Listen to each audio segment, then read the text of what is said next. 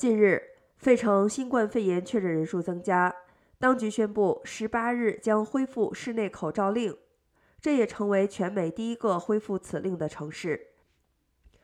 该市卫生官员表示，此举是希望能够抑制变种病毒 Omicron 亚型变异毒株的继续扩散，但此举却遭到部分业者的反对。根据 CDC 今年二月至三月期间陆续放宽口罩令，费城也在三月二日下达此令。根据当局的数据，费城近来单日确诊数量超过一百四十例，不过住院人数仍然维持稳定，只有四十六人。目前的状况与 Omicron 巅峰时期相比仍相距甚远。